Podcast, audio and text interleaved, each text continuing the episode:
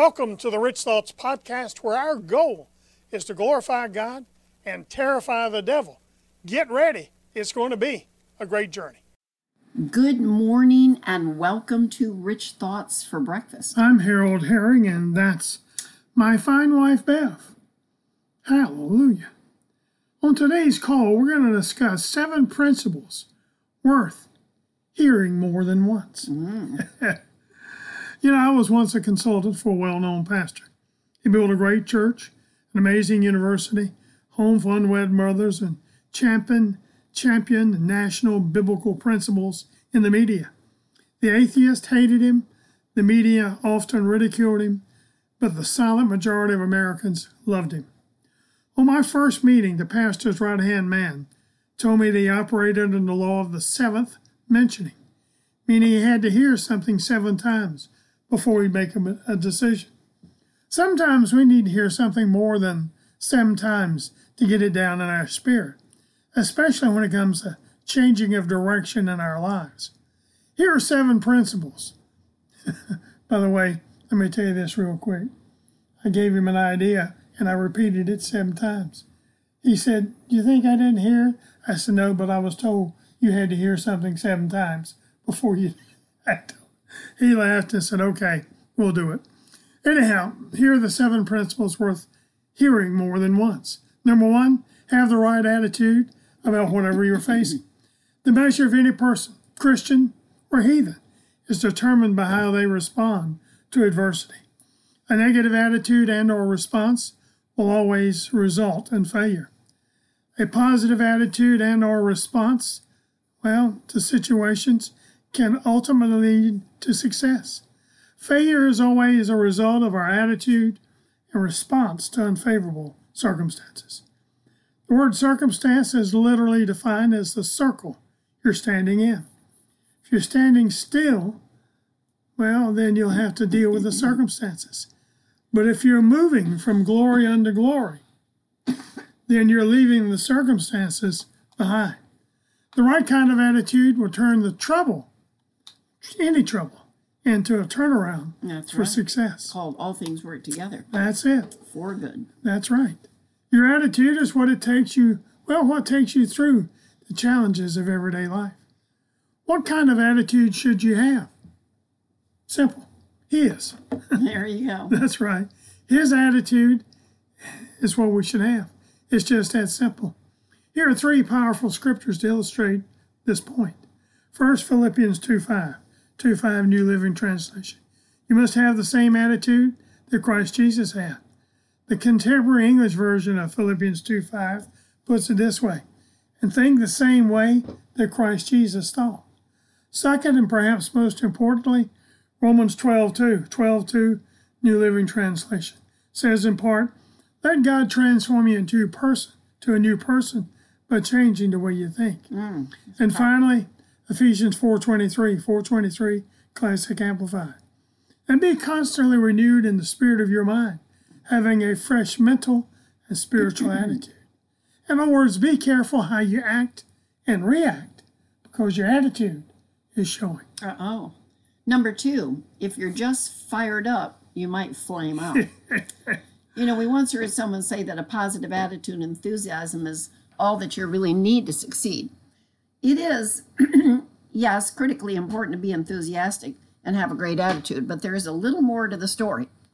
Dr. James Dobson, uh, the noted, I guess you could say him, psychologist and right, once said, enthusiasm is no substitute for preparation. That's a great quote. Yep. See, you can see people are fired up, but they sometimes have no clue what to do next. It's true. There are three kinds of people, technically. One, those who know their purpose and are actively pursuing it. Number two, those who don't know their purpose but would like to know.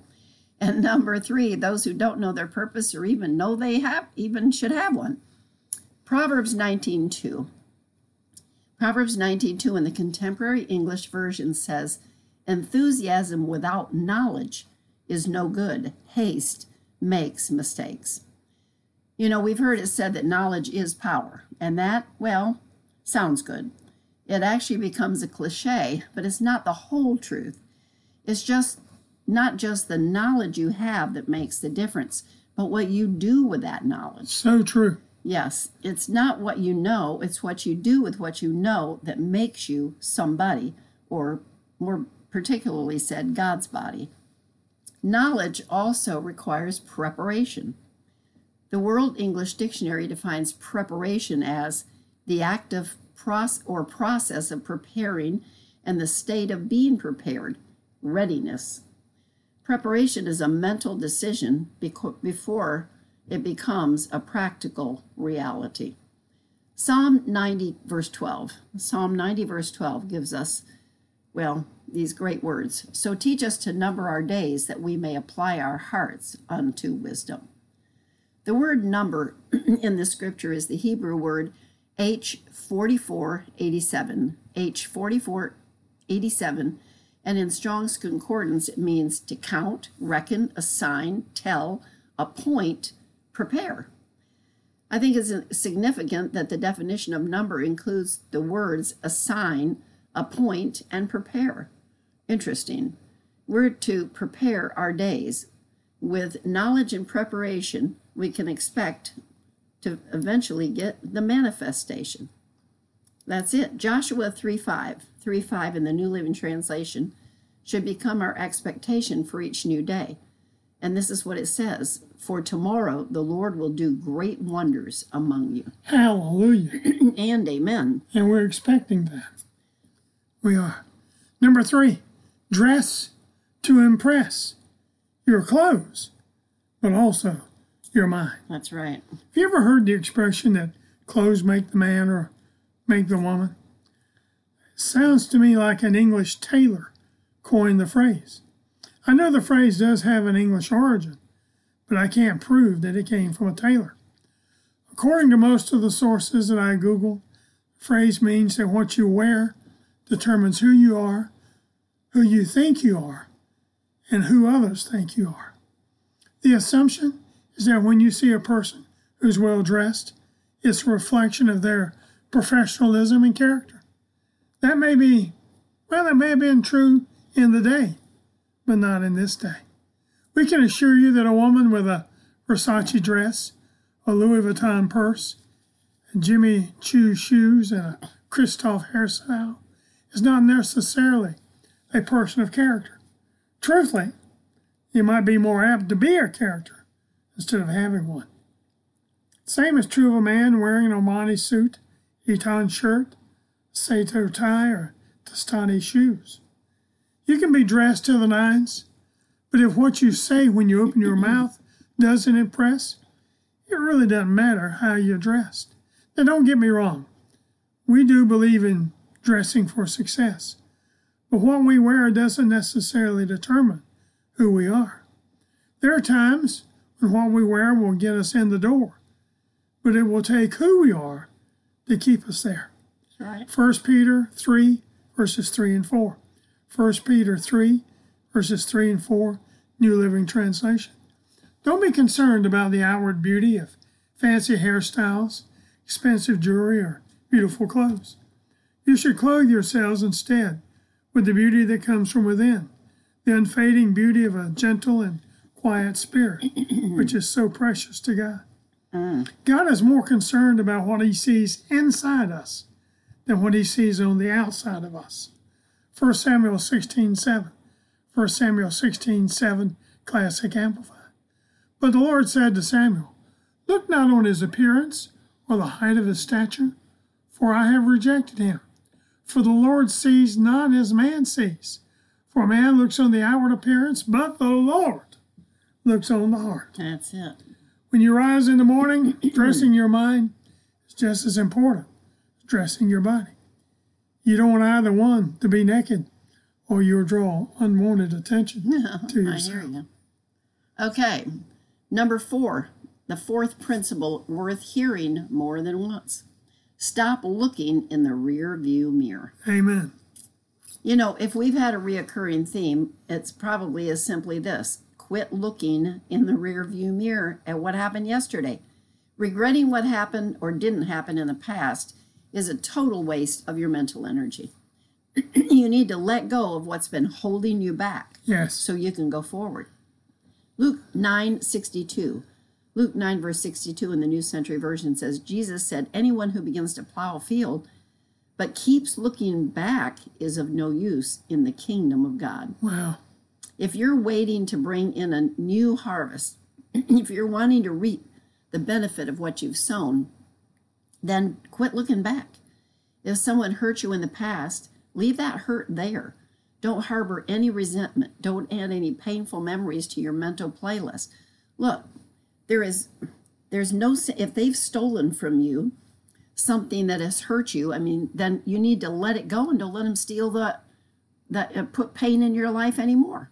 You're not God is not going to be the one who brings up your past, but the enemy will. the enemy can only get away with it though if we let him have it, you know, happen. That's why you have to kind of forget that past, always look forward and move forward. Amen. Philippians 3 verses 13 through 15. Philippians 3 13 through 15 in the New King James Version says, Forgetting those things which are behind and reaching forward to those things which are ahead. I press toward the goal of the for the prize of the upward call of God in Christ Jesus.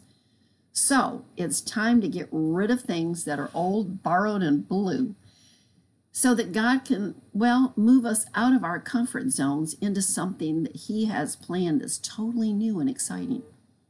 Isaiah 43:19. Isaiah 43:19 in the New Living Translation says, "For I'm about to do something new. See, I've already begun. Do you not see it? I will make a pathway through the wilderness. I will create rivers in the dry wasteland." So good. God can't do something new so long as we're staying where we are or have our hearts and our minds on yesterday. Say that again. God can't do something new in our lives as long as we are staying. Staying where we are. That's right, or keeping our eyes on yesterday. That's true. So good. Well, we're not going to finish today. Wow, so We'll good. pick it up right here on tomorrow's call. Meditate on these things Amen. and uh, read your Bible. Do what it says. there you go. That's what we So until tomorrow morning at 8:30 Eastern. God bless you. Happy trails. and keep thinking rich thoughts from the Word of God. We love you. We appreciate you. Bye bye.